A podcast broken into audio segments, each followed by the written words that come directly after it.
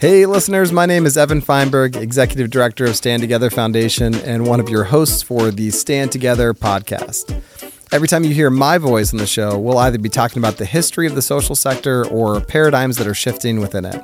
While I'd like to fancy myself an expert on the history of philanthropy, in reality, I'm really a good student at best. One who loves to opine on how where we've been continues to affect where we're going as a social sector. But fortunately, I'll be joined by a great friend, Becky Endicott, of the We Are for Good podcast, who is something much more akin to an expert on the subject. Together, we'll attempt to present you a 10,000 foot view of philanthropy, past and present, as we all look to a better future. This is a brief history of good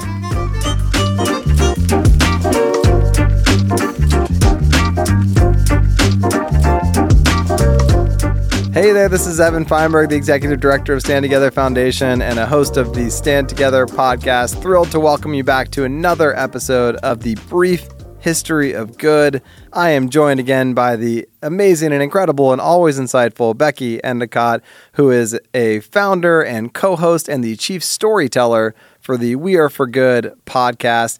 And we are so excited to, to again walk through the history of philanthropy and nonprofits and the social sector here in America in order to better understand how we can move forward together as a sector. So, again, Becky is the chief storyteller of the We Are for Good podcast. Why don't you go ahead and kick us off, as always, with a story? Well, I'm so delighted to be here. And I got to tell you, I'm so delighted to, I think we need to turn the tables a bit. You know, giving your role oh. at the Stand Together Foundation, you are like the king of empowerment. And I just think with this topic specifically, you would just be great to share a story that you've seen within your community. I want to be the one listening this time. All right. I got to come up with a story from within our community to get at what we're going to talk about today. So maybe I'll share the topic first we're going to be talking about modern approaches to philanthropy that control versus empower and better examples of philanthropic strategies today that are actually making a difference, empowering. And so I guess I will share the story of my first time to Bon-Ton Farms in Dallas, Texas. Does that sound good? Oh, I can't wait to hear about it. That's just a stone's throw from me. What's going on down in Dallas? All right. Well, a number of years ago, this would have been in, you know, 2017, maybe 2018.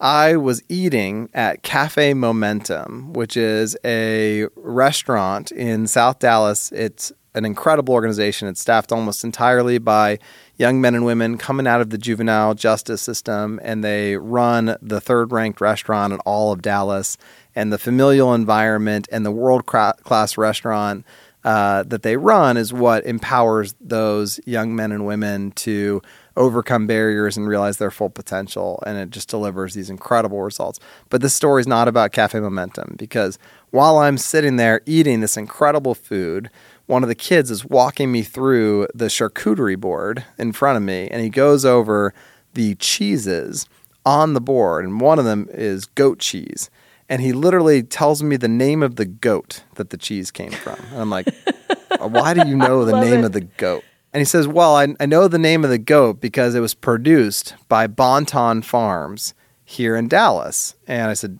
you know, tell, tell me more about Bon-Ton Farms. He said, Bon-Ton Farms is, is an urban farm in South Dallas that's helping to transform the entire community of Bon-Ton – which is which is a you know he explains a little bit more about the community. It's a community that's dealt with really significant problems. And so then I asked Chad Houser, the leader of Cafe Momentum, about this organization. He just tells me, "Oh man, you know, you got to meet uh, Daron Babcock from Bon-Ton Farms." And so eventually made my way to Bon-Ton Farms and got to meet this incredible human being, Daron Babcock. Now, here's what you should know about Daron. Daron is just a brilliant dude. He was in private equity and um, and significant business leadership roles. Some things happened in his life, and one thing led to another. He's volunteering at his church in this area of Bon-Ton. Uh, what should you know about Bon-Ton? Bon-Ton historically was like you're from Oklahoma City, Becky. It was a lot like Black Wall Street in Oklahoma. Uh, it was this vibrant and thriving, segregated black community where the where Black Americans in Dallas were pushed into this uh, marginalized space. It was a flood zone in Dallas, but even amidst all of the um, marginalization of the community, Bonton thrived, and it became this very prosperous area. So then it wasn't called Bonton then. It it got its name because it was it was a, a spinoff of Bomb Town because literally people would throw bombs, Molotov cocktails, etc., to destroy property in Bonton because of the sort of cultural discrimination toward the individuals there. So really tragic. And it, over the years, it just kept getting worse. They pushed all of their public housing into Bonton, right? Because they were trying to marginalize communities, really struggling. So by the time Daron visits there with his church, Bonton is uh, doing really poorly. A few thousand people are living there, no job opportunities. It's a complete food desert. I mean, just miles and miles before any food available. And so Daron goes to come serve meals, to like ladle soup essentially in Bonton. And Daron just says, you know, this is not making any difference. I'm not making any difference here. So Daron leaves his current home and moves into Bonton. And he does nothing for a year, just lives in the community, gets to know all the neighbors, just just lives in the community. And after about a year, he learns that the community is, is most worried about the fact that they can't get uh, reasonably priced and certainly they can't get any healthy food. So there's just serious health problems in the community as a result. So some of the community members there told Daron, we'd like to start a farm and produce our own food. And Daron says, that sounds like a great idea. So he uses some of his connections from private equity and he, and he um, to learn more, he researches himself. He learns, this guy who's never done it, he learns how to start an urban farm with the, those community members who wanted to start it. And they started what's what's now one of, if not the largest urban farms in America, right there in Bonton, to be able to produce healthy food for the community. But this isn't a story about urban farming. And I'm sorry, this is a longer story than you asked me to tell, Becky. So but- good. I am a puddle on the floor. Don't stop. so it didn't just it didn't just end with the urban farm. They started all kinds of enterprises to meet the unique needs of the community by the community. And soon the whole community was sort of involved in rallying together behind Bonton Farms to start all kinds of businesses. And it totally transformed the community, right? Everything from housing and construction companies to um, to the marketplace that was there to uh, car mechanics and everything else you could imagine. And all of a sudden, Bonton started to thrive, all because Daron moved into the community, helped to to communicate with the individuals there to understand what they wanted to accomplish, and then just helped further their initiatives to transform their community. So this is an area of South Dallas where there's been all kinds of money spent on economic development and all of these big projects and tons of money spent on health care programs and obesity programs and all of these things. But all it took was Daron Babcock fanning the flames of what was already in the community to make a dramatic difference in Bonton.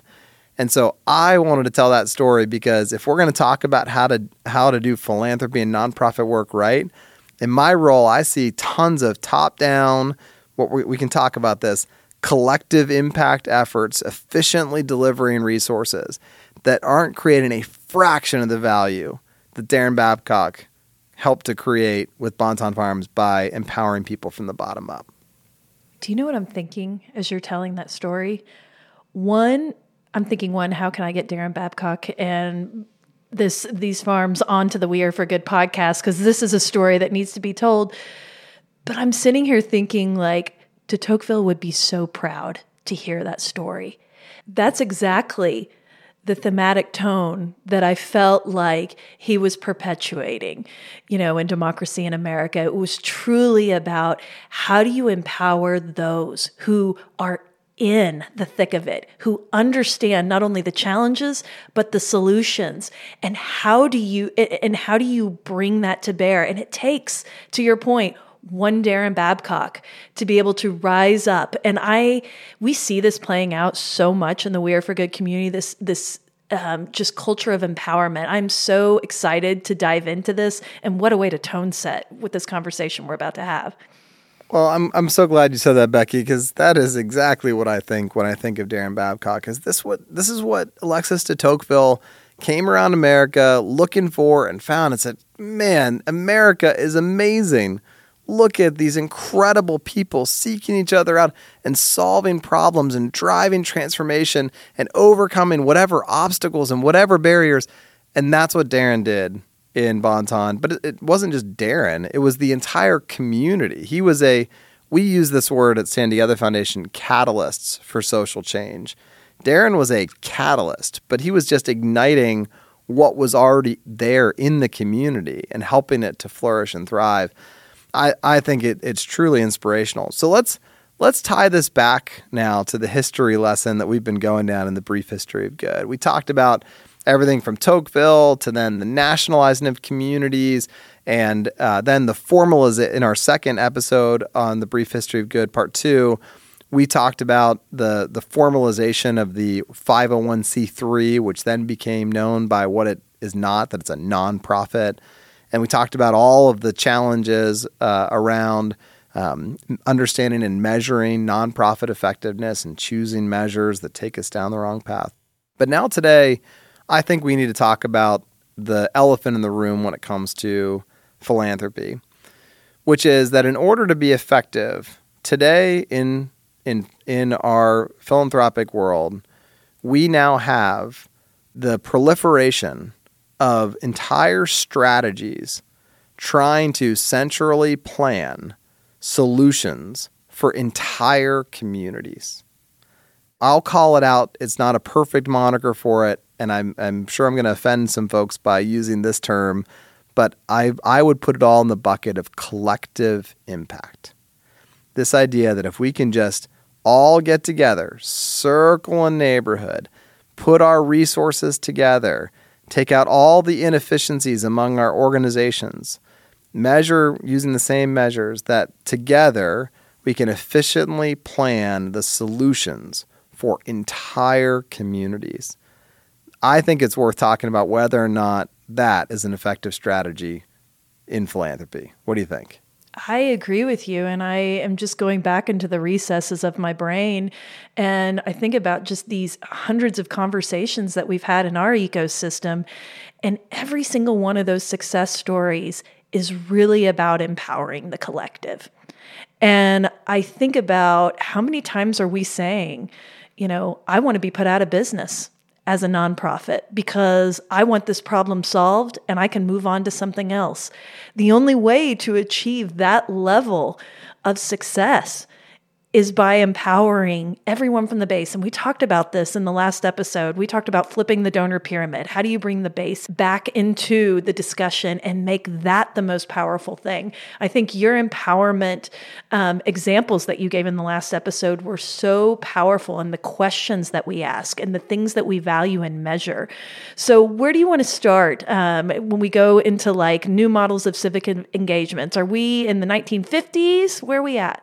Well, I think we could go all the way back that far, but I actually want to go to modern history here.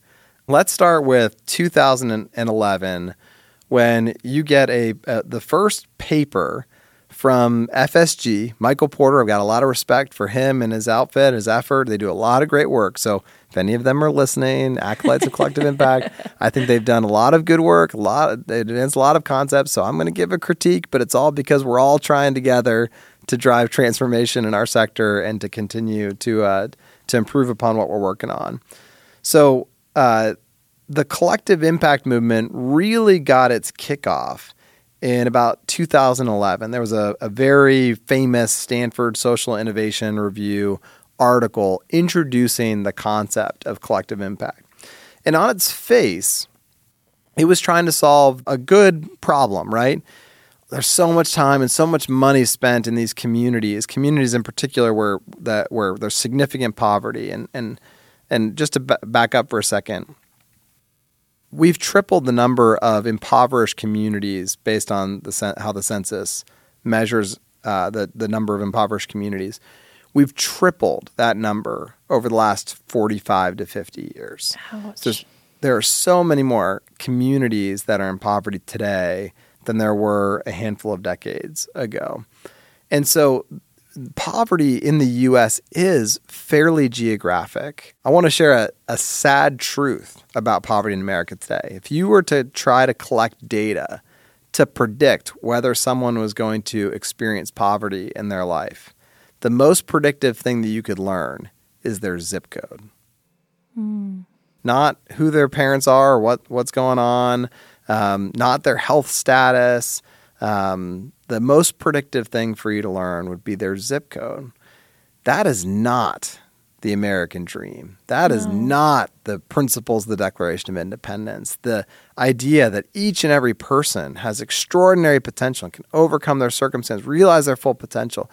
If the place you're born becomes predictive of your life outcomes. So, there's been this I think, very positive rise in how do we do place based philanthropy better? How do we transform entire communities? The problem, of course, is that you cannot plan it out from the top down. So let's talk about what's happened in this collective impact model. Basically, you got groups of funders that then came together to share resources and develop singular cohesive plans with shared backbone services like accounting and HR, um, legal, etc. And their goal was to more efficiently and effectively deliver services in a geographic area. The problem is not that they were working together and not that they wanted to have collective impact. The problem is that is that they were solving the, the wrong issue in our communities. They were solving for efficiency of programmatic delivery, a lack of duplication in efforts. But that wasn't the problem.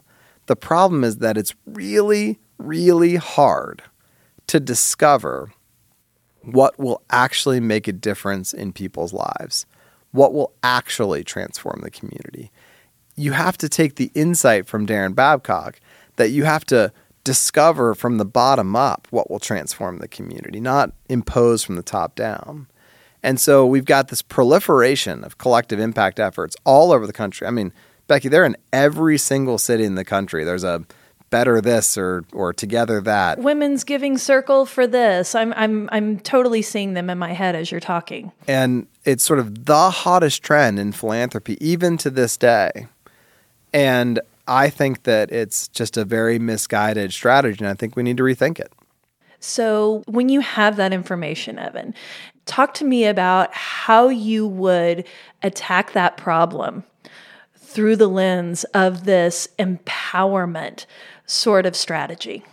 Well, I think it's worth it's worth continuing down the path of trying to collaborate with other funders and nonprofits. I think the collaboration is extremely worthwhile.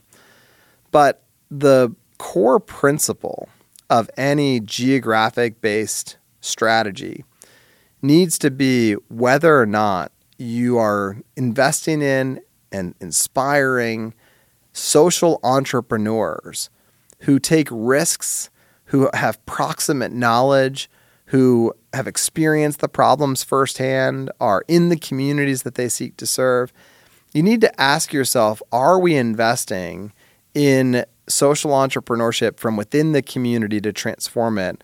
Or are we trying to deliver a, a sort of a treatment to a broken community?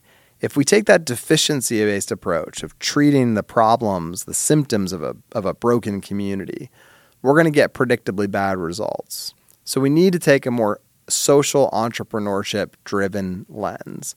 And here I I I wrote an article in Forbes recently where I which where was I said, fantastic. Oh, we should link it up you. in the show notes. Thank you. Yeah. So the, the the concept of the article was we need to go from collective impact to customer first. What do I mean by customer first? We need We need approaches that discover new and better ways of helping individuals from within communities to realize their full potential. And we need a social entrepreneurship ecosystem that's taking risks and placing bets on firms that are taking risks to drive that transformation. You know, we need we need to invest in more Daron Babcocks to see if he can drive transformation in that community rather than develop a plan and go go foist it on a community. I agree with you. And I, I mean, I'm thinking of so many organizations who are doing this and doing this so well and thriving. I think about, you know, Water for, who's attacking the water crisis globally. And rather than talk about themselves as taking on the water scarcity issue, they talked about it like building a business. And how do you solve this crisis while empowering entrepreneurs on the ground? And you look at something as prolific as the water crisis, and you've got a billion dollars worth of broken equipment right now in Africa alone. And so it cannot just be the product. It can't be the technology. It can't be just the giving. It has to be how do you empower the end user to not only make a living off of it, but how can you give them a say in what works in their community? And I think like Bonton Farms is such a powerful example of that. But I also just think just the efficiency priority that, you know, was born likely out of just big budget philanthropy, you know, during the height of the industrial revolution you know, created this divide for us. So my question really for you is how do we de-emphasize that efficiency and emphasize more the empowerment piece? Are those two things at odds, do you think? Well, no, I, I think I think that we should care about efficiency and effectiveness, but we should understand that the first problem to solve here in this case is effectiveness, not efficiency. So it's a matter of priority, right? So I care about the cost per transformation in some in of a nonprofit that we would support at Stand Together Foundation. The problem is if you just do cost per services rendered, for example, the efficiency metric no longer matters. Right. Uh, if it if you don't have it tied to the outcome um, and it's just focused on the vanity metric. So I don't think they're at odds with one another at all. Um, but I, you know, maybe let me back up for a second. You were asking me about the history lesson first. I, I'll go back there. I think that nonprofits tend to just trend in terms of innovation cycles well behind the for profit sector. And, you know, this is just an assertion, but, you know, a lot of the big ticket philanthropy just mirrored the industrial revolution in America and the sort of the the early philanthropy work, the early philanthropists had this sort of industrial mindset. How do you more effectively put sort of people as inputs through the factory? This is probably most prevalent in education, where modern schools in public public schooling is a as a the most glaring example, but most private schools as well look just like a factory model. We recently talked to Todd Rose on the show. Todd is has a great video out about this, about how our modern education system looks just like the factory, including the bell of shift changes at the factory, is what the modern bell that we can all hear in our head from high school. And it's clearly failing kids because they were trying to efficiently put the inputs of kids through the system of education. And our nonprofits are just trailing right behind that, right? How do we sort of efficiently put people in poverty through? You can everyone can picture the soup kitchen and efficiently taking people through. But even collective impact continues to flow that through. How do we more efficiently deliver services, etc.? So here's what I'm most excited about: how you can take that empowerment approach. The way that that industrial sort of approach was disrupted in the for-profit economy was through the advent of modern technologies that allowed much more diverse production of goods and services and much more uh, customer focused application of goods and services to the right individuals in the right ways, for example. You know, most probably most notably led by the design thinking revolution in Silicon Valley, where you saw the customer become king and entire companies orienting themselves around discovery in real time of what's creating the most value for their customer. And so my great hope for the nonprofit sector is that we look like world class, you know, just we're just, we're just looking at human service organizations that they become world class customer service organizations and orient around the customer to empower them. I, I, agree with you. And I think we're already starting to see some of this play out. I mean, I think about my former healthcare organization that I worked for, when you would come in to the cancer center, you know, you come in with a valet. There's a hospitality person waiting at the front to usher you somewhere. There's a super bougie coffee bar off to the side. They've got an art gallery opening that has been, you know, works produced by the patients and their families within that cancer center. That is an entirely different experience than going to your average community hospital. And it really is about getting that customer centricness at the key. But the other thing that I just have to hitch my wagon onto this is how are you telling the story of that? in a social and digital world now, now I'm kicking ahead again to modern like I always do. in a digital and social world right now, that's what we want to hear about we want to hear about Daron. We want to hear about what Daron experienced in his life. Then we want to learn about Daron's neighbor over at Bon-Ton and how that's impacted him. And I think the story is the thing that gives us life and gives us lift. You know, the, the nuance of what we can see, that we feel like we've been there, the vulnerability that we can capture. And I'll tell you, empowerment and, and empowering that base is a vulnerable um, effort and but it's one I think we're so worthy and and and might I just say best equipped in the nonprofit sector to attack. And I really think that that could be something that really accelerates our growth as well when we start to thread the stories of those involved into what's actually happening on the front lines. All right, we're going to take a quick break and then we will get back to this incredible conversation.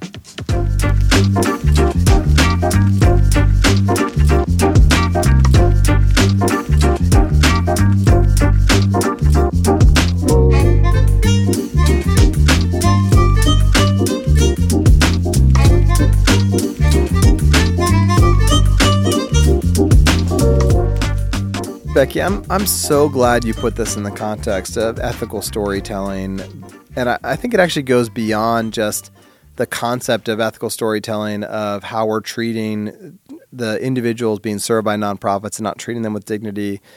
Um, and it gets at that last point that you talked about about the funder or the organization being the hero. And I want to tell you a couple stories of I've gone to some of the most incredible place based efforts in the country. Ones that I, I'm not going to mention any names here, organizations that are some of my very favorites, ones that I want to see just sharing their story from the rooftops.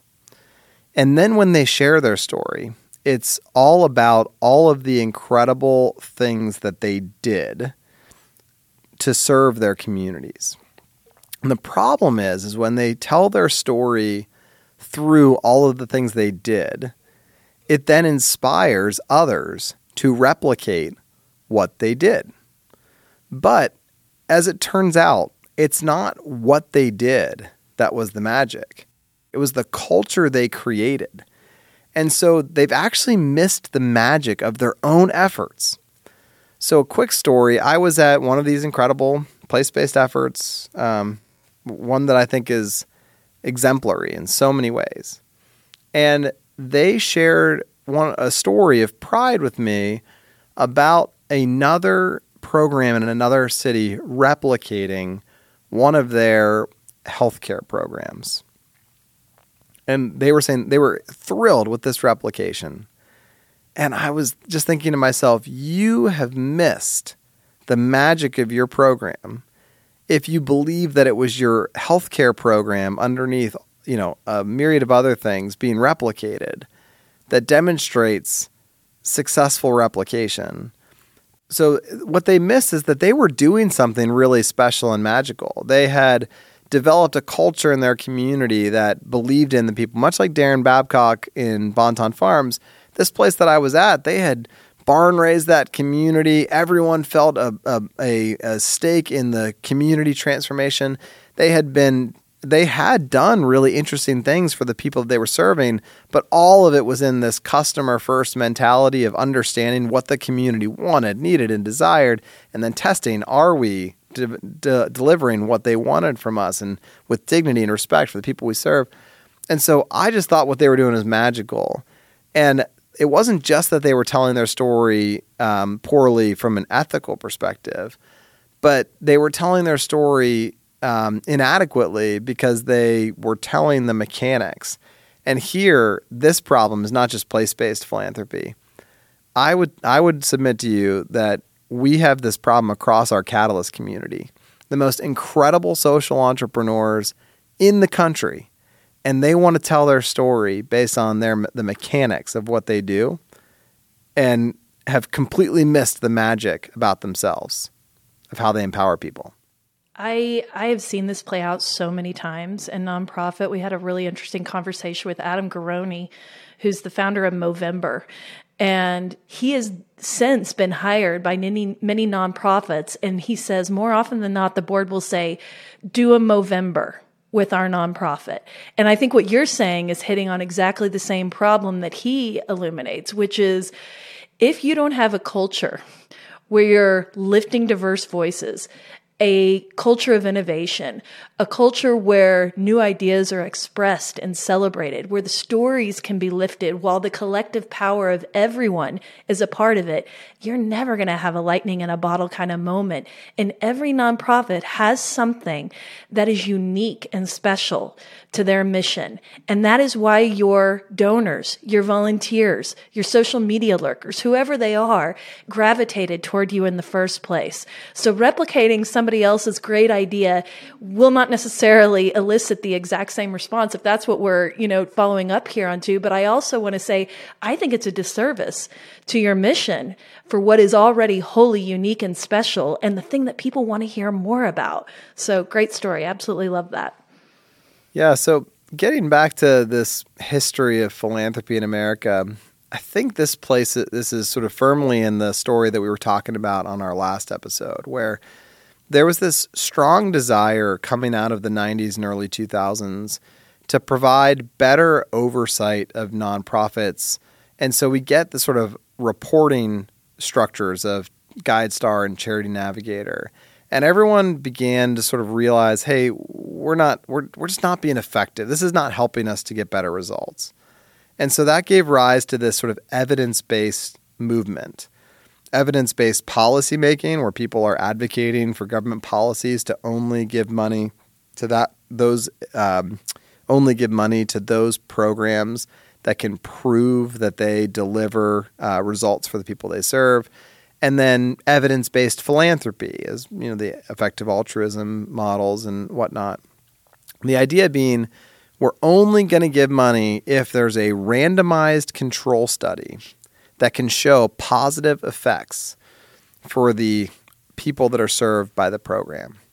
So what does that mean? Well most random control studies take five to eight years. Sometimes the shorter ones can be two or three years. Um, they have to be randomized, which means you need some experiment where similarly situated individuals are randomly selected to get the services versus not getting the services, which has all kinds of ethical considerations in our space as well. And then the results need to be statistically significant to make a difference. Well, as it turns out, less than 1% of all nonprofit organizations deliver statistically significant results on randomized control studies that are performed. Less than 1% show any evidence. Ugh, I'm depressed, but I believe it. But then you add on to it the problem that even within that 1% that do, most of it is very small, right? People are doing backflips that they can show any lift. And so our sector, it's now like a a, a billions, $8 billion a year industry to research the effectiveness of nonprofit models. And this is important, not to help that nonprofit know whether or not they're effective and give them information to improve their effectiveness, but to validate a model so that the model can be replicated.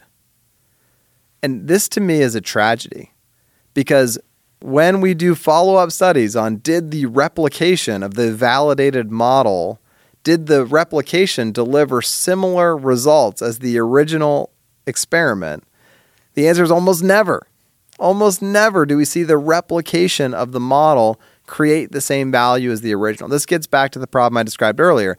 We replicate the what of, of philanthropy, but never the how, never the culture, never. And, and it might have worked for those individuals, but then in a different set of circumstances, it doesn't work for other individuals unless you transform in some way. And so modern philanthropy in America falls prey to not only these top down collective impact models, but these top down evidence based best practice models that feel sophisticated, feel evidence based, but actually don't deliver on any of the outcomes they purport to. Okay, so knowing that information, knowing that that's what we're up against, what do you suggest to nonprofits listening? How is Stand Together Foundation leading the charge on empowering this collective empowerment movement? Where, where would you say we could all start?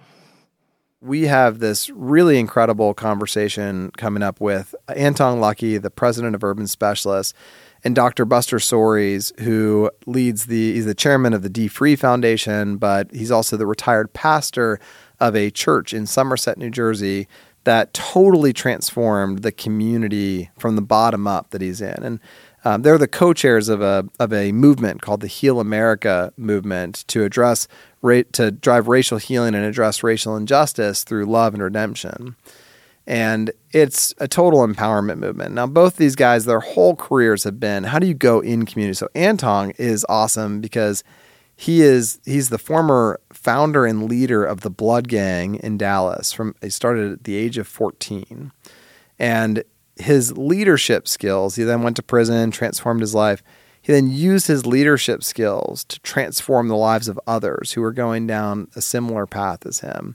And it's total bottom up transformation. And then that credibility enabled him and others to step in and, and quell violence and heal the community uh, in the face of so much adversity. I'm, I'm excited to get into this conversation with him. And just, it just, it blows your mind that, that, that individuals who are formerly incarcerated, um, gang leaders, current gang leaders, and just to see how they can drive transformation in ways that the best laid top down plans never could. It's awesome. And then Buster, he just totally transformed that community through his through his church. They just developed the right relationships with the right folks and they had the right local knowledge and and he was able to over a long period of time completely transform that neighborhood from the most violent and one of the most impoverished in New Jersey into a thriving and safe community today. And so I'm excited to unpack with both of them how they did it and what paradigms they use, and importantly, avoid the trap that I've described before. It's not about what they did, it's the principles and paradigms underneath what they did that empowered people in their community from the bottom up that hopefully our listeners can can learn a whole lot from. I, I just think it's such a a cool story. It just comes so full circle back to de Tocqueville and what he's saying. And it's like these principles still hold true today. And I want to ask you one last question as we kind of bring this thing in for a landing.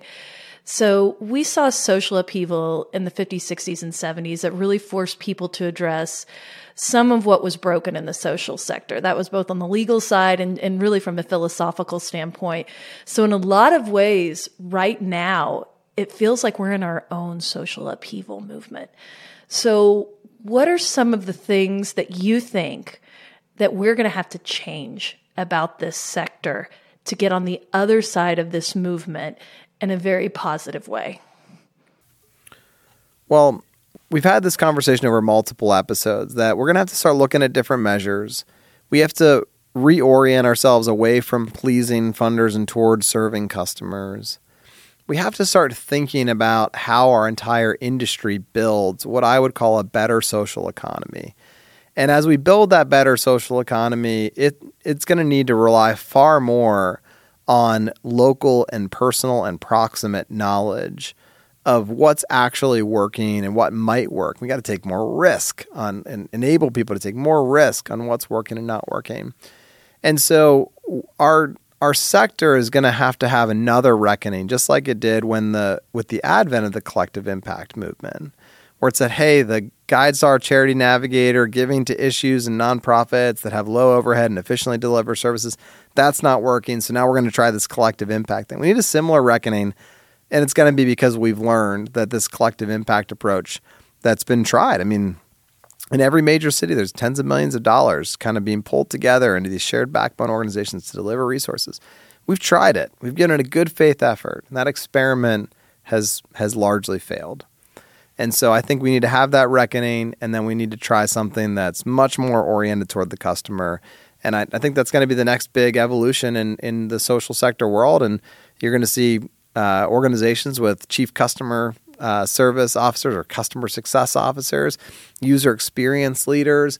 In addition to producing a theory of change document, which is sort of the gold standard in nonprofit vision development these days, we're going to start seeing customer product market fit roadmaps where we're going to be uh, laying out as nonprofits who does our organization best serve in what ways and how are we going to test whether or not our services meet the needs of our customers i think that kind of thing is going to revolutionize the sector and we're going to start then seeing that instead of just formal nonprofits you're going to see churches and um, you know coaches and and all kinds of community uh, associations are going to also compete favorably with your traditional nonprofits in delivering what customers are looking for in the social sector. So I'm pretty excited to see those things happen. I am uniquely excited alongside you, and I'm here to put it in writing that I want to live in that kind of a world. And I think that the really exciting part of that, Evan, that that we could dream about is that to me it'll it'll blur the lines in a really good way, in the way that nonprofit interacts with for-profit and B Corp and social good and NGOs. And it's there is a collective movement already building. We're seeing it with the great resignation. As people chase purpose, they want to do it in business. They want to do it in life. They want to do it alongside other people. I am here for that uprising. We call it the impact uprising in our community.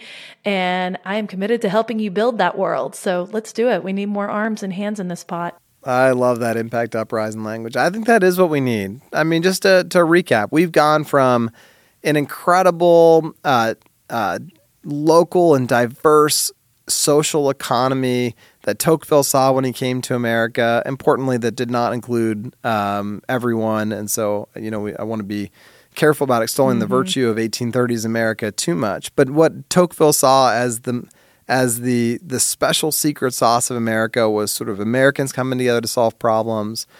But that wasn't getting to that that that sort of local approach had the opportunity to get so much more sophisticated and to scale, much like market the market economy has over American history. But then in the process, we saw this really, I think, negative trend where the the sophistication of the nonprofit industry actually tracked with centralization of the industry. And we get what we talked about as nationalizing community, you know, what Dick Cornuelle called nationalizing community. Um, especially through the New Deal and Great Society, you get it through big government, but you also get it through big philanthropy that became the sort of driver uh, of a lot of what happened. And then we got the advent of the modern nonprofit, defined by what it isn't. Uh, it's not a pro- for profit organization because it's in the tax code, a 501c3 organization that's a nonprofit. And we saw then that raised the stakes because you've got a tax advantage status and therefore more resources. Then you get the explosion of nonprofits 1.7 million nonprofits today. Then you got, oh my goodness, we need to wrap our arms around this. And so you get the oversight of Charity Navigator and GuideStar that are beginning to try to make sense of, okay, well, you need to make sure you're not spending money on crazy stuff and, and overhead. And so that became the sort of how people gave. And we saw how poorly that was working out. So then you get collective impact models and what have you to be, try to take out inefficiency and drive toward more effectiveness.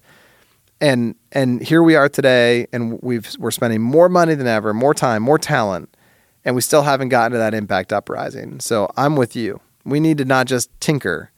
We need a a, a, a total disruption and reframe of social sector work driven by what impacts individuals the most and inspires more people to to learn what impacts people the most. And I, I'm I'm here for it. I am too. And I mean, if we're going to put a beautiful little bow on this, I just think that philanthropy has been a constant in America in terms of being that motivating factor for people to be an active part of the society that they want to live in. And that will never go away. That's in our DNA. We just need to harness it in the right way. We need to build for good.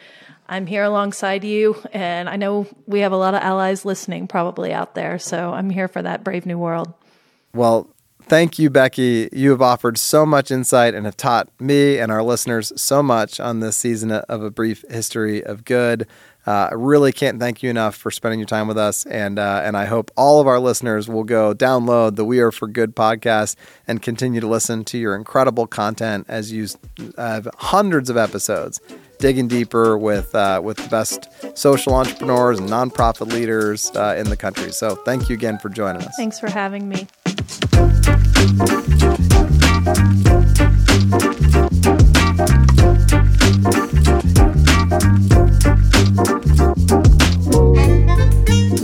This has been a brief, and let me emphasize brief, history of good. We know there is so, so much more to unpack and dive into here. And we hope to be able to make many more episodes of this show in the future, so stay tuned. The Stand Together podcast is a product of the Stand Together Foundation. It's produced by our awesome partners at Bittersweet Creative, with executive producers Obiekwe Okolo and Robert Winship, and editing, engineering, and sound design by Robert Winship. Our title track is Being Nostalgic by Flyin', and as always, an extra special thanks to producer Molly Ringel and to Elgin Cato for herding cats and filling in the gaps that made this all possible. I'm Evan Feinberg, and from all of us here, we'll see you next week.